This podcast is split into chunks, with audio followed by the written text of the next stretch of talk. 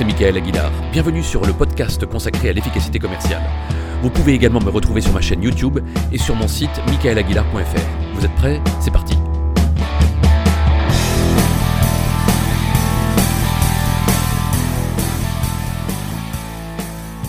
C'est peut-être le podcast le plus important que j'ai réalisé jusqu'à présent.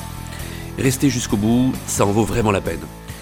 L'histoire s'est déroulée il y a une vingtaine d'années et elle est restée gravée à jamais dans ma mémoire. J'avais démarché un constructeur de matériel informatique pour lui proposer les services de mon cabinet de formation.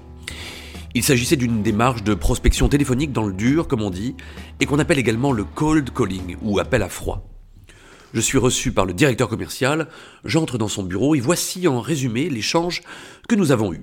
Je lui dis je suis ravi que vous ayez accepté cet entretien. Voici ma carte de visite. Permettez-moi de vous poser une question immédiate qui me brûle les lèvres. Qu'est-ce qui vous a incité à accepter ce rendez-vous? Il me répond on enregistre actuellement une baisse de chiffre d'affaires de l'ensemble de la force de vente et on aurait bien besoin d'une formation commerciale pour les booster. Je lui réponds mais si vous me dites que la baisse du chiffre d'affaires est générale et qu'elle affecte toute la force de vente, il s'agit sans doute pas d'un problème de savoir-vendre, mais peut-être d'un problème de démotivation de vos équipes. Ou c'est peut-être un problème lié à la concurrence qui a sorti des produits innovants, ou qui fait du dumping sur les prix. Comment avez-vous identifié qu'il s'agissait d'un problème de savoir-vendre? Il me dit Ça fait des années qu'on n'a rien fait pour eux sur ce plan et je pense qu'une bonne piqûre de rappel devrait leur faire le plus grand bien. Je lui dis Écoutez, j'insiste sur ce point, pour moi, il n'est pas normal que toute la force de vente ait des résultats en baisse. Il faut identifier la cause véritable et ça ne peut pas être une question de technique de vente seulement. Qu'est-ce que vos vendeurs vous disent, eux, pour expliquer leurs mauvais chiffres? Et qu'est-ce que vous disent les managers? À ce moment-là, je commence à le soumettre à une batterie de questions, parmi lesquelles combien de visites clients vos vendeurs font-ils? Quel temps consacrent-ils à la prospection? Comment leur N plus 1 les accompagne, les soutiennent et mettent en place des plans d'action motivants? Comment sont-ils rémunérés, incentivés? Est-ce que le pay plan a évolué dernièrement? Qu'est-ce que le meilleur vendeur fait que les autres ne font pas? Ont-ils interrogé des prospects qui ont signé chez les concurrents pour comprendre pourquoi ils ont préféré signer avec eux? Comment le marketing soutient-il les efforts commerciaux? Quel temps passe-t-il à faire autre chose que de la vente? Quel temps en réunion, en reporting, etc. Et donc plus j'avançais dans la découverte et plus je réalisais que mon interlocuteur naviguait à vue et que chaque question soulevait de nouvelles interrogations et faisait apparaître d'autres besoins que celui d'une simple formation commerciale.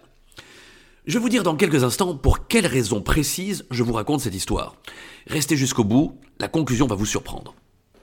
L'entretien s'est terminé par une demande du directeur commercial de lui faire une proposition pour auditer sa force de vente. Auditer les méthodes de vente, l'organisation commerciale, mais aussi le management commercial et les méthodes de motivation. Il voulait y voir plus clair sur ce qui pouvait pêcher dans son service. Nous avons donc fait un audit complet qui a révélé que le problème n'était pas du tout un problème de technique de vente, mais de management commercial.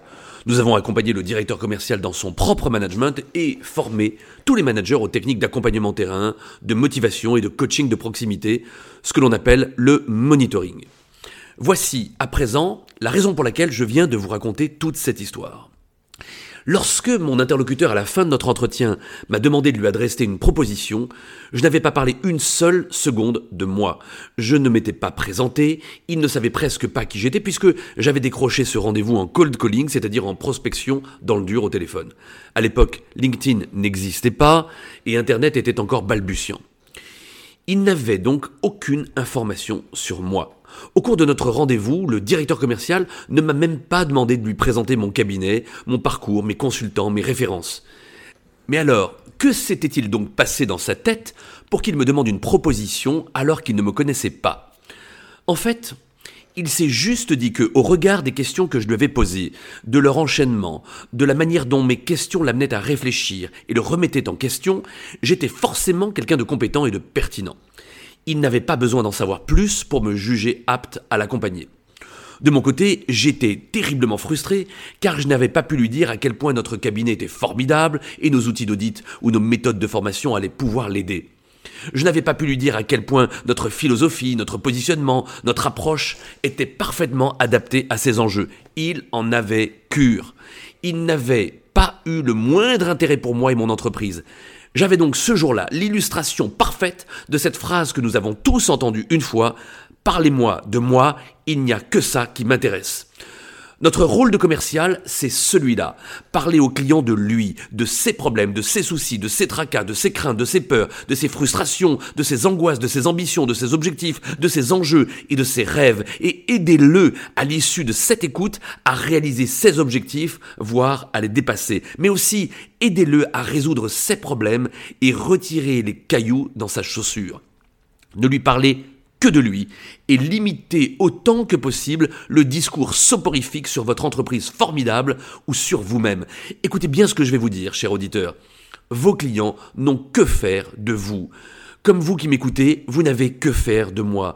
Vous voulez juste que ce podcast vous aide, vous, à être plus efficace. L'homme est fondamentalement égoïste. C'est pas un scoop. Il est essentiellement motivé par son propre intérêt. Ah, bien entendu, et c'est heureux, l'homme est capable de générosité, de bonté, mais gardez à l'esprit que dans les affaires, le moteur de l'homme, c'est son intérêt et pas le vôtre. Et vous ne vous tromperez jamais. Lorsque j'ai un entretien avec un client, je retarde le plus longtemps possible le moment où je parle de moi ou de mon cabinet. Je ne le fais que lorsque le client insiste pour en savoir plus sur moi ou sur mon équipe. C'est une véritable épreuve d'humilité de réaliser que souvent, les clients se contrefichent de nous. Parce que ce qui les intéresse, et c'est la règle d'or de la vente, c'est comment nous les aidons à réussir, eux, et jamais de savoir à quel point nous, nous réussissons. A très vite.